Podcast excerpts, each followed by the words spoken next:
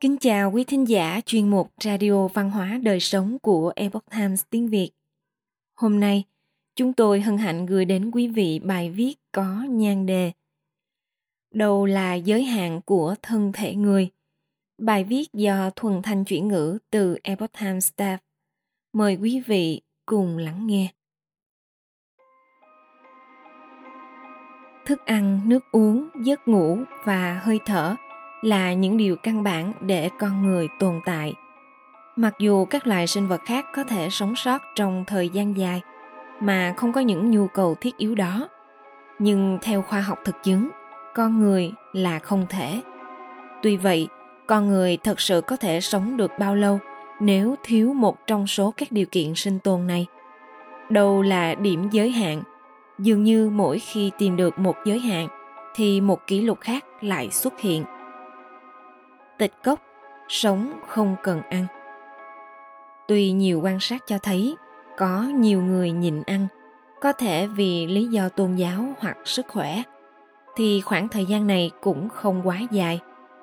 Một số người nhịn ăn một vài ngày hoặc một tuần cho rằng thi thoảng thực hành như vậy sẽ giúp cơ thể trở nên khỏe mạnh, miễn là họ ăn trở lại. Những người bất đồng chính kiến cũng thường dùng biện pháp tuyệt thực để biểu đạt ý kiến của họ. Nhưng nếu nhịn ăn gần một tháng, cơ thể người sẽ rơi vào trạng thái đói lả. Nếu nhịn ăn gần 2 tháng hoặc lâu hơn, cơ thể sẽ sử dụng hết năng lượng tồn trữ và sớm dẫn đến tử vong.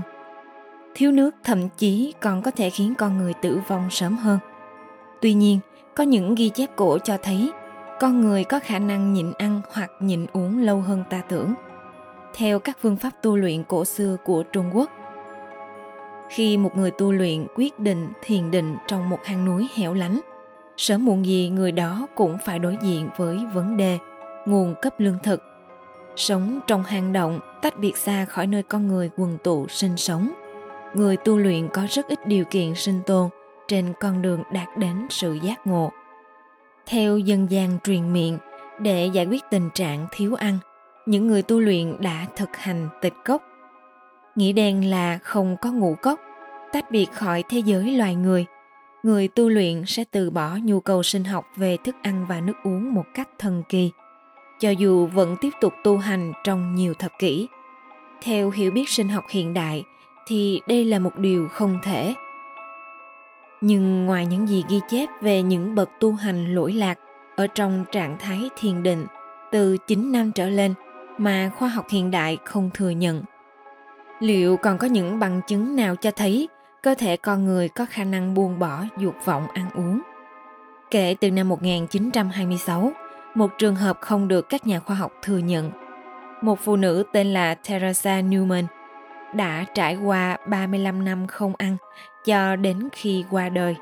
Hơn nữa, các nhà điều tra báo cáo rằng vào năm 2005, một Phật tử trẻ người Nepal, Ram Bahadur Bonjon, đã duy trì trạng thái thiền định của mình dưới bóng cây sung trong hơn 8 tháng mà không ăn không uống. Hàng trăm tín đồ đến để cầu nguyện và chiêm ngưỡng con người kỳ diệu này qua một hàng rào ngăn cách. Thậm chí kênh Discovery đã quay anh ta trong suốt 4 ngày đêm để kiểm chứng sự thật. Thiếu ngủ. Vậy chúng ta biết gì về giấc ngủ? Liệu có ai thoát khỏi việc phải chợp mắt ít nhất một lần mỗi ngày? Một số loài động vật, chẳng hạn như cá hoặc đà điểu, có khả năng ngủ chỉ với một bán cầu não và nửa còn lại cảnh giác để theo dõi những kẻ săn mồi. Sau đó, chúng hoán đổi để nửa còn lại có thể nghỉ ngơi. Chúng hoàn thành chu kỳ ngủ hàng ngày bằng cách này. Con người không có khả năng như vậy. Thông thường, một đêm thức trắng có thể dẫn đến căng thẳng gia tăng và thời gian phản ứng chậm hơn đáng kể. 2 đêm không ngủ càng làm tăng thêm những triệu chứng này. Nhưng giới hạn chính thức của việc thiếu ngủ là bao nhiêu? Trong suốt thế kỷ qua, nhiều người đã cố gắng thử thách bản thân không ngủ nhiều đêm. Randy Garner, 17 tuổi, đã cố gắng thức liền trong 11 ngày vào năm 1963 và đã mắc chứng ảo giác dai dẳng và mất trí nhớ ngắn hạn. Mặc dù Guinness không còn theo dõi các kỷ lục về chứng thiếu ngủ, nhưng đã có rất nhiều người cố gắng phá vỡ kỷ lục của Garner. Tuy nhiên, những kỷ lục về việc thức trắng nêu trên không thể so sánh với một nông dân người Việt Nam 66 tuổi, tên là Thái Ngọc. Sau cơn sốt vào năm 1973, ông Thái đã không thể ngủ được trong suốt hơn 40 năm. Tất nhiên không phải do ông cố gắng thức. Thuốc men, phương pháp điều trị dân gian và rượu dường như không thể khiến ông ngủ được. Thái Ngọc có phải là một trường hợp không thể giải thích? Làm thế nào bộ não con người có thể tồn tại mà không ngủ trong hơn một tuần?